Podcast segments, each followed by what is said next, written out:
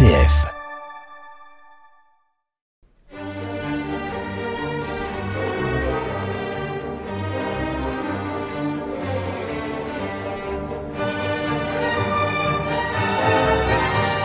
Bonjour et bienvenue sur l'émission Les Pierres racontent.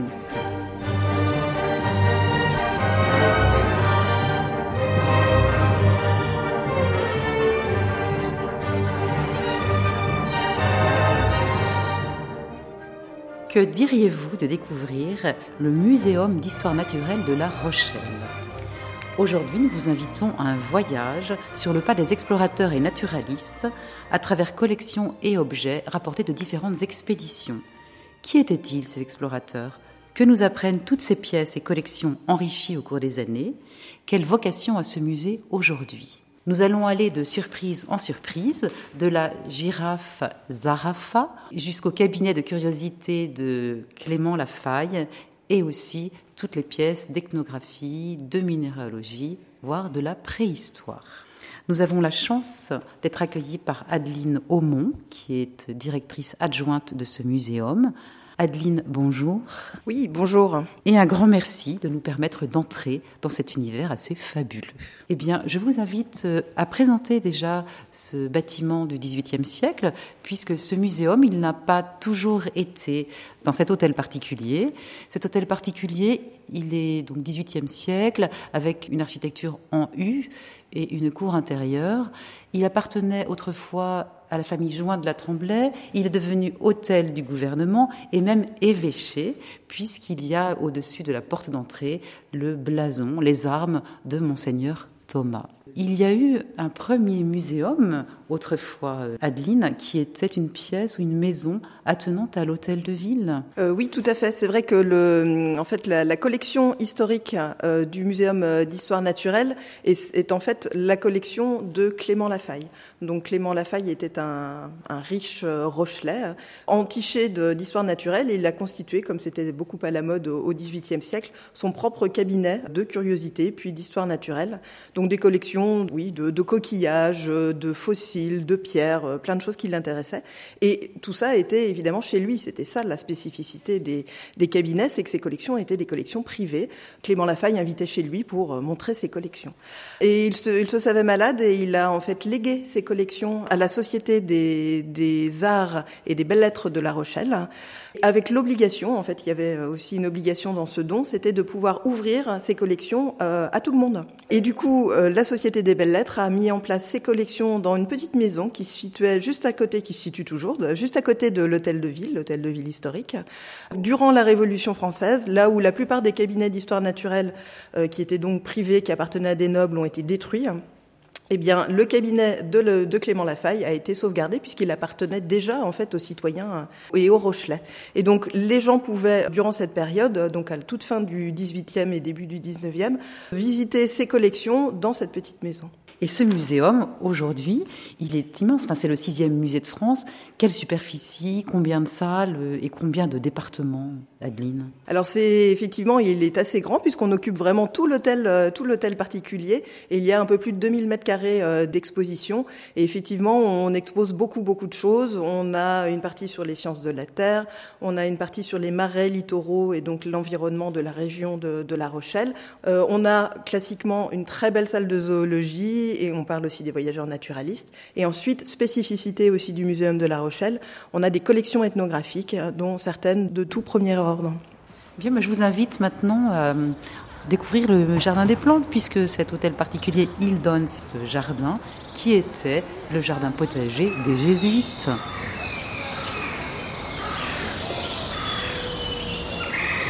Ce jardin botanique, on l'appelle aussi le Jardin des Plantes. Il y accédaient comment autrefois les jésuites à ce jardin ? Alors effectivement, ici, c'est l'ancien jardin des Jésuites, dont le collège pour l'éducation des jeunes garçons était situé juste juste en face. C'est l'actuel en fait collège Fromentin. Et donc ils avaient ici bah, leur jardin, leur jardin d'agrément, leur jardin potager.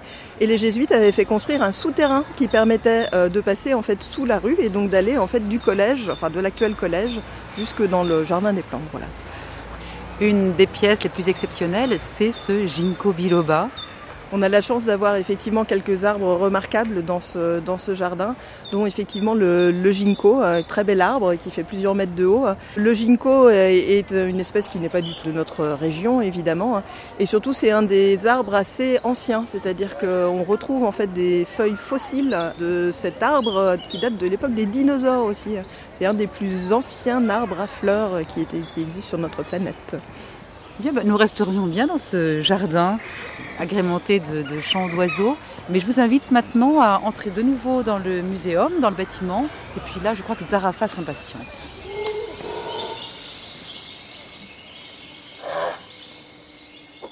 Et bien la voilà, cette magnifique girafe empaillée qui nous attend de toute sa hauteur. Zarafa, elle a une histoire euh, particulière, voire exceptionnelle, ce voyage d'Égypte jusqu'à notre pays, puisqu'elle avait été offerte par le vice-roi d'Égypte à Charles dix.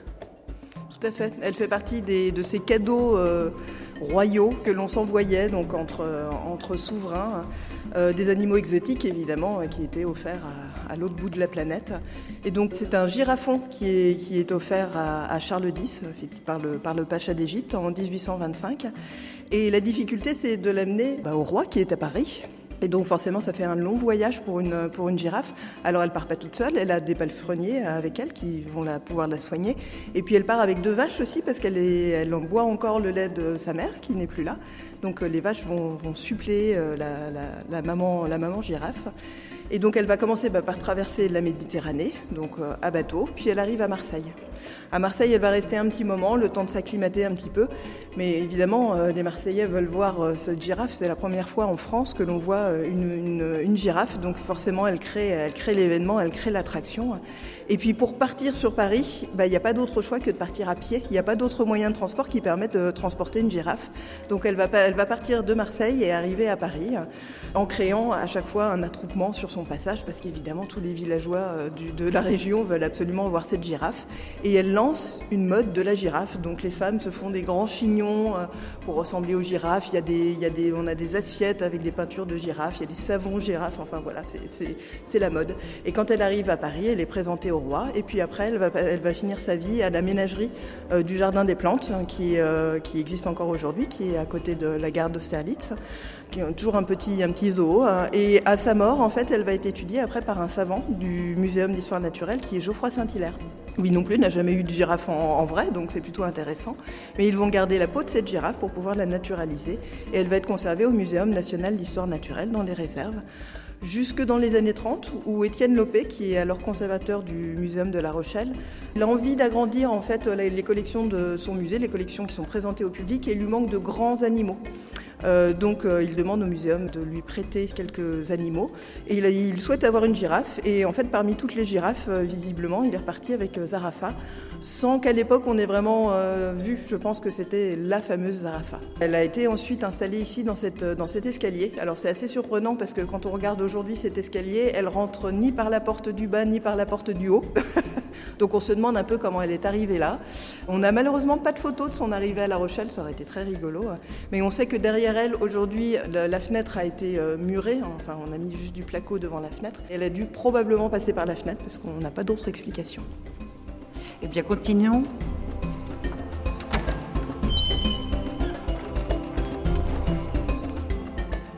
Waouh, nous nous trouvons dans la grande salle de zoologie, appelée aussi euh, salle Louis-Benjamin Fleuriot de Bellevue.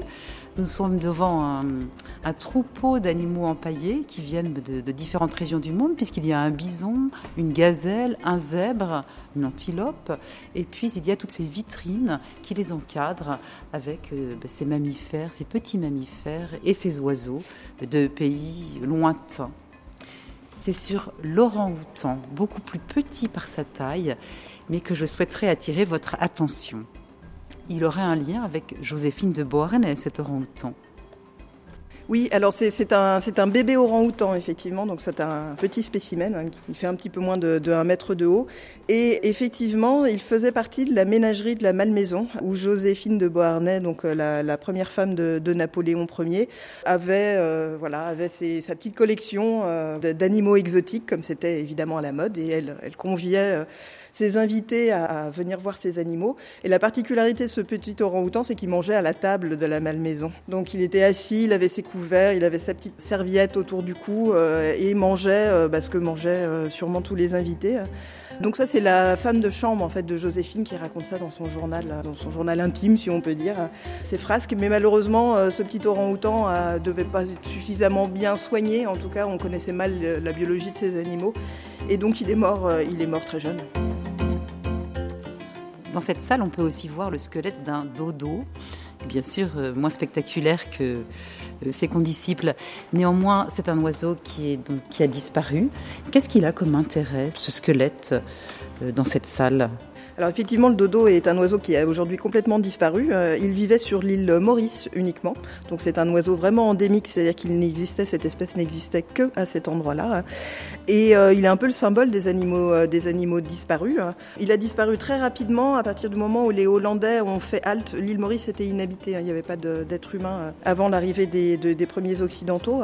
Et quand ils faisaient escale, hein, et en fait ils chassaient le dodo parce que c'est un. Alors il fait partie de la famille des pigeons, mais il a perdu l'aptitude au vol, donc il a deux petits moignons à la place des ailes, et c'était un gros pigeon, hein. C'est un gros anime, un gros oiseau, mais qui du coup est terrestre, donc très facile à chasser, puis il n'avait pas peur de l'homme, il ne connaissait pas l'homme. Donc les Hollandais se sont largement servis, hein, et ont mangé les dodos, et comme c'est une petite île, une petite population, c'est la, l'extinction du dodo a été très très rapide. Finalement, c'est pas la première, parce que malheureusement dans cette époque-là, on en a d'autres animaux qui ont disparu, mais il fait partie des premiers animaux à avoir disparu du fait de l'homme en fait. Donc c'est un squelette parce qu'il n'existe aucun dodo naturalisé.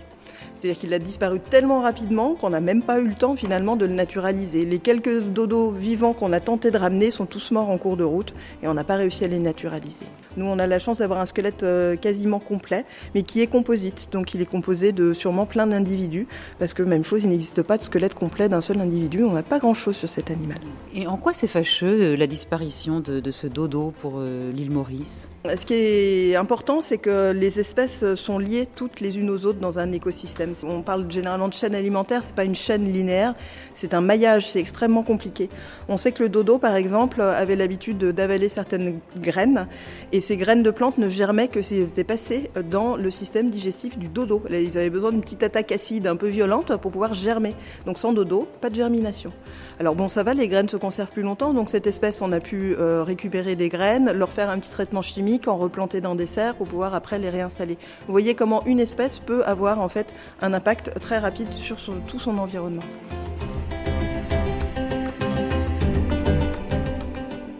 Nous sommes maintenant dans la salle des voyageurs et c'est le condor des Andes qui retient toute notre attention puisque ce condor des Andes, il a été rapporté par Alcide d'Orbigny lui-même. Donc Alcide d'Orbigny, c'était un des botanistes, explorateurs et naturalistes rochelais. Oui, famille, euh, la famille d'Orbigny est une famille rochelaise. D'ailleurs, juste à côté du, du, du muséum, il y a la rue Alcide d'Orbigny en, en, son, en son honneur. Donc, ce condor a été ramené euh, de son voyage en Amérique du Sud. Il a passé en fait sept ans pour le compte du Muséum National d'Histoire Naturelle à euh, récolter, renseigner, faire plein de choses en histoire naturelle, que ce soit de la botanique, de la zoologie. Et il envoie tous ces spécimens au Muséum National d'Histoire Naturelle, où il se trouve encore aujourd'hui, sauf ce condor, qui a ensuite été donné au Muséum, au muséum de, de La Rochelle. La, la famille d'Orbigny est bien connue à La Rochelle et surtout du muséum puisqu'en fait c'est le père d'Alcide d'Orbigny qui est, qui est Charles-Marie Dessalines d'Orbigny qui est en fait cofondateur du muséum de La Rochelle puisqu'il a créé la Société des sciences naturelles de Charente-Inférieure qui va commencer à collecter des spécimens régionaux, s'intéresser vraiment aux spécimens de la région. Il va initier son fils Alcide évidemment à l'histoire naturelle avec toute l'histoire que l'on, que l'on connaît aujourd'hui. Oui, il était chirurgien de la marine.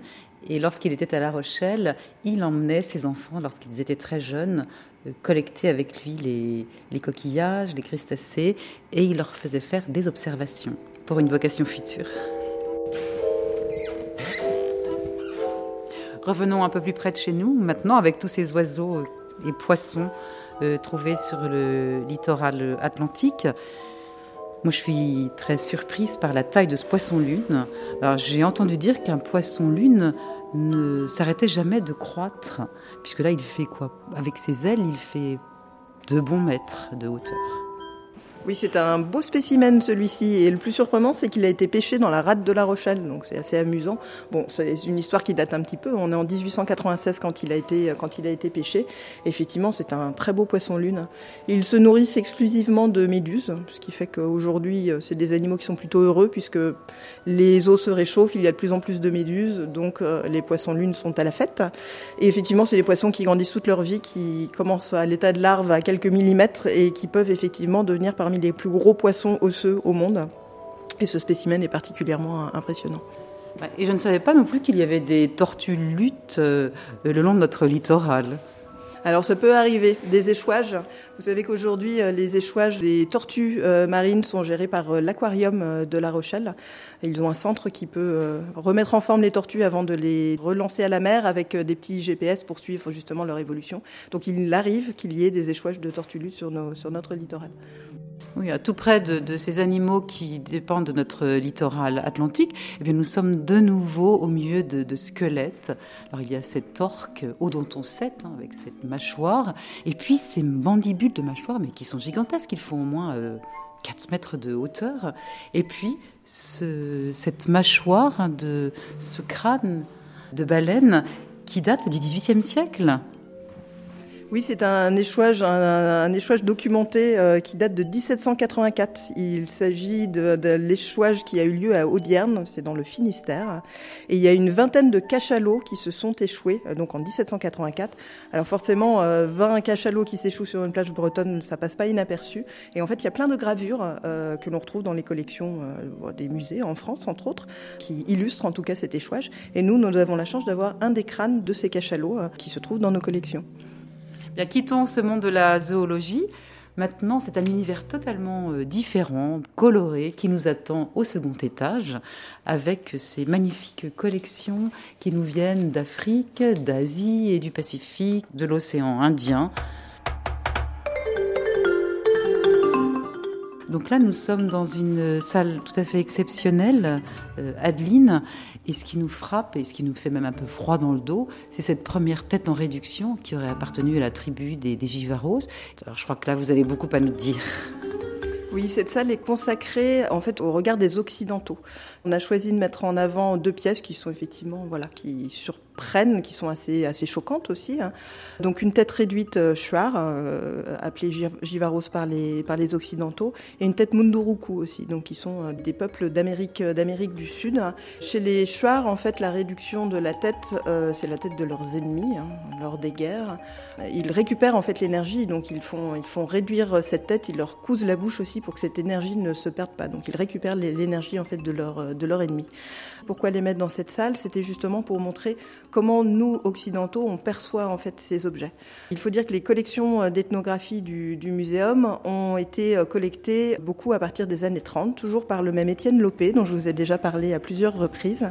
Cet Étienne Lopé faisait partie du comité de propagande coloniale et que la présentation des collections au muséum à cette époque-là était vraiment à but aussi de propagande coloniale, montrer euh, voilà les, les colonies et ce que la France faisait euh, faisait là-bas. Donc ce regard-là, on, qui est historique, on ne peut pas l'effacer. Il faut qu'on puisse l'expliquer. Et la présence de ces têtes, elle vient aussi euh, montrer comment on présentait les peuples aussi euh, des ailleurs hein, aux Français. Euh, notamment pour montrer la barbarie euh, de, de ces peuples, puisqu'ils ont des pratiques qui sont vraiment euh, à l'encontre de, de notre morale occidentale. Donc il y a un jugement, un jugement de valeur et qui permettait aussi finalement de, d'expliquer beaucoup de violence qui s'est faite à, la, à l'égard de ces, de ces peuples. Et bien dans la même veine, je vous invite maintenant à découvrir la coiffe Munduruku. Donc c'était aussi dans ce même objectif de, de vouloir développer la colonisation que ces différentes coiffes ont été rapportées. Il y a plusieurs buts en fonction en fait des, des on va dire de la typologie des personnes qui partaient sur le terrain, ils n'avaient pas forcément le, les mêmes les mêmes buts. Là, c'est un explorateur, donc lui il s'intéressait à collecter des objets euh, des ailleurs pour euh, pour euh, pour montrer un peu au monde tout ce qui existait et pour faire sa propre collection. On imagine que c'est pas bien simple de rapporter des coiffes comme ça, il négociait, il les achetait avec euh, les tribus qu'il rencontrait. Oui, il y a des chances, il devait y avoir pas mal d'échanges, je pense. Et puis oui, la difficulté était de, de tout ramener après en un seul morceau euh, en Europe. Mais oui, parce qu'elles sont assez volumineuses, ces coiffes. Oui, oui, effectivement. Alors j'ai mis, il devait y avoir de grandes malles là, pour essayer de ramener les choses. Effectivement, surtout les coiffes Munduruku prennent beaucoup de place. Hein. C'est des grandes plumes de, de perroquets, donc elles font plus d'un mètre de, de circonférence, c'est, c'est vraiment très grand. Ces deux coiffes, elles viennent donc d'époques différentes, hein, du dix-neuvième et du vingtième. Alors il y a effectivement une coiffe qui est très ancienne, hein, qui, est, qui est très précieuse, donc, euh, qui a été ramenée par l'explorateur italien. Donc là on est en dix-huit cent cinquante-six. Euh, et puis juste à côté on a une autre coiffe, qui est, alors qui n'est pas du tout pareille, mais qui est aussi une coiffe Munduruku, et qui a été collectée dans les années deux mille, qui correspondent en fait aux collectes modernes que l'on fait aujourd'hui. Donc ce sont des objets qui ont été utilisés hein, par, par la tribu euh, lors, de, lors de différents rituels, et que l'on a pu en fait acquérir après utilisation. C'est intéressant parce que aujourd'hui, les collections du Muséum d'Histoire Naturelle, euh, chez nous ou d'ailleurs, sont des collections vivantes. C'est-à-dire qu'évidemment, on conserve des objets très anciens et souvent très précieux, mais on continue aussi de pouvoir archiver et compléter en fait ces, ces collections. Il nous faut grimper encore un étage pour découvrir une des pièces uniques, tout au moins dans les collections publiques, celle de l'île de Pâques. C'est une petite statue bicéphale. De l'île de Pâques, on connaît généralement les grands moaïs en pierre. On a ça dans, dans, dans notre imaginaire occidentaux, euh, qui s'appellent des, des moaïs. Mais en fait, moaï signifie euh, figuration humaine. Donc, et il existe en fait d'autres types d'art sur l'île de Pâques, et notamment ces statuettes en, en bois, qui sont beaucoup plus petites, puisque celles-ci mesurent à peu près trente centimètres, et ça s'appelle, ça s'appelle un moaï kava-kava. Ces statuettes déjà sont faites en, en bois bien particulier. C'est un Sophora toromiro, et c'est une espèce endémique à l'île de Pâques. Elle, c'est un arbre qui n'existe que sur l'île de Pâques et qui a aujourd'hui complètement disparu, puisqu'il y a eu une vaste perte de la forêt, sur, de la forêt originelle sur l'île de Pâques. Et donc aujourd'hui, il n'y a plus de Sophora toromiro. Alors ce bois, il est très beau. Il, il prend une couleur un peu rouge quand il, quand il vieillit. C'est un bois très dur, très dense, donc euh, très, très brillant, ce qui donne voilà, un aspect très esthétique à, à cette statuette. Est-il facile à travailler? Parce que lorsqu'on regarde la, la finesse du travail, c'est incroyable. Très impressionnant. Nous découvrons les doigts de pied. Bien sûr, il y a le sexe, les mains, bras très allongés. Et puis, on voit même les côtes. Et puis, ces visages bah, très allongés, le nez, la bouche, on vient dessiner. Et il y a une coiffe aussi euh, sur leur tête. Qu'est-ce que ça a comme sens, tout ça ? C'est pas toujours évident à savoir, puisqu'il y a eu quand même une grande perte malheureusement de la culture pasquane du fait de rapts répétitifs en fait sur l'île. Les, les Sud-Américains venaient en fait chercher de, de la main d'œuvre, un peu contrainte et forcée, même très contrainte et forcée. Un des rapts a été très destructeur pour l'île, puisqu'ils sont partis avec en fait les hauts dignitaires en fait de l'île de Pâques, donc les prêtres et tous ceux qui détenaient le savoir. Donc à un moment donné, il y a vraiment eu une perte en fait de la connaissance de la culture pasquane. Donc on n'a pas vraiment d'explication de texte, en tout cas rien de ferme. On suppose qu'il y a un lien avec les, les, les lignées, la généalogie, les ancêtres. Ces côtes qui sont très nombreuses, hein, parce que ce sont vraiment des incisions, on ne va pas les compter, il y en a beaucoup, beaucoup plus que la normale. On n'a pas, pas autant de côtes, et donc il y a peut-être un lien avec, euh, avec les lignées, peut-être que les côtes représenteraient justement les, les différents euh, lignages. Et la particularité de cette statuette, c'est que normalement les moaï kava-kava euh, classiques, on va dire, ont donc une tête. Sur le nôtre, en fait, il y a deux têtes, donc c'est bicéphale. Et là aussi, c'est pas très clair, il y a peut-être un lien avec la mythologie, où il y a toujours des histoires de, de jumeaux, voilà, des hypothèses, mais pas beaucoup de réponses claires. Eh bien, nous ne pouvons quitter ce musée sans faire l'impasse sur le cabinet de curiosité de Clément Lafaille. Clément Lafaille, qui est le premier fondateur du Muséum d'Histoire Naturelle.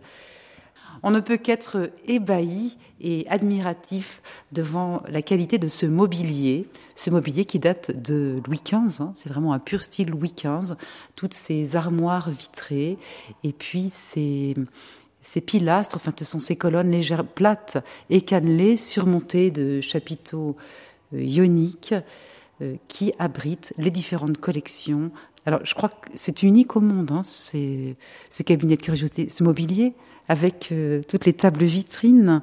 Qu'est-ce que vous pourriez compléter et dire sur ce cabinet de Clément Lafaille ? Donc Clément Lafaille était un savant, un savant rochelais qui s'intéressait beaucoup à, à l'histoire naturelle et qui a collecté du coup beaucoup de choses, des, des animaux naturalisés, mais aussi beaucoup de coquillages. Il aimait beaucoup les coquilles, des pierres, des fossiles, donc euh, beaucoup de choses très différentes et qu'il l'amassait. Et à un moment donné, il s'est dit qu'il fallait vraiment avoir le mobilier pour pouvoir présenter ses collections, et donc il l'a fait faire sur mesure pour son pour pour son habitation, euh, ces très belles armoires vitrées qui permettaient à la fois de ranger, de classer, et à la fois de pouvoir exposer aussi. Donc c'est très moderne, hein, c'est un petit musée en fait à, à lui tout seul. Après, ce, effectivement, il a complété, puisque ça, ça, il devait y avoir trop de choses, et donc il a complété avec des petites tables dans lesquelles il y a un tiroir qui permet aussi du coup de présenter des choses quand on laisse le tiroir ouvert, et avec ces chaises qui sont des assez modernes, elles sont assez rigolotes puisqu'elles se, elles ont le dossier qui se plie. Donc ça fait tabouret ou chaise en fonction de l'utilisation qu'on veut qu'on veut en faire. Ce mobilier a, a bougé après la mort de Clément Lafaille, puisqu'il avait fait don de tout cela à la Société des Arts et des Belles Lettres et des Sciences de La Rochelle. Et donc c'est parti près de l'hôtel de ville. Et puis au moment où le muséum s'est ouvert, donc en dix-huit cent trente-deux, eh bien le cabinet a été à nouveau déménagé pour cette fois s'installer définitivement dans cet hôtel particulier. Si nous revenions à la vocation de ce muséum aujourd'hui, comment pourrait-on la qualifier ? Est-ce qu'il y a encore beaucoup de, de chercheurs qui viennent et qui étudient ? Alors c'est vrai que le musée tel que le perçoivent, tel que le perçoit pardon les, les visiteurs, c'est vrai que c'est qu'une un petit sommet de l'iceberg de tout ce que l'on fait ici au muséum. Déjà parce que il n'y a qu'une petite partie des collections qui sont présentées, euh, le reste des collections sont dans les réserves, et que le rôle du muséum, c'est euh, évidemment la préservation et la conservation de ces collections. Donc on a beaucoup de travail à faire. Et puis il y a toute une partie où ces collections sont vraiment là pour faire avancer la science aussi. Alors on a la chance nous en tant que muséum d'avoir des collections bah, qui peuvent être très anciennes, puisque les premières datent de Clément Lafaille, donc on est à la fin du dix-huitième siècle, et du coup on a des archives de la nature. Donc c'est important de pouvoir voir l'évolution en fait euh, bah de, de, des faunes et des, de la flore aussi euh, de notre région par exemple. Donc je suppose que vous organisez beaucoup de visites aussi à destination bah, des publics, jeunes, moins jeunes. Tout à fait. On a la chance d'avoir un service de médiation, donc avec euh, de, des, des choses qui sont programmées pour tous les publics, donc effectivement les familles, les enfants, ou ceux qui veulent en savoir un peu plus, les adultes. Il y a des visites guidées, des animations, des ateliers, tout ça à trouver sur notre site internet ou nous appeler. Merci encore Adeline pour cette visite du Muséum d'Histoire Naturelle dont vous êtes la conservatrice adjointe. Merci à Philippe pour la réalisation de cette émission, et puis on se retrouve bientôt pour une prochaine émission.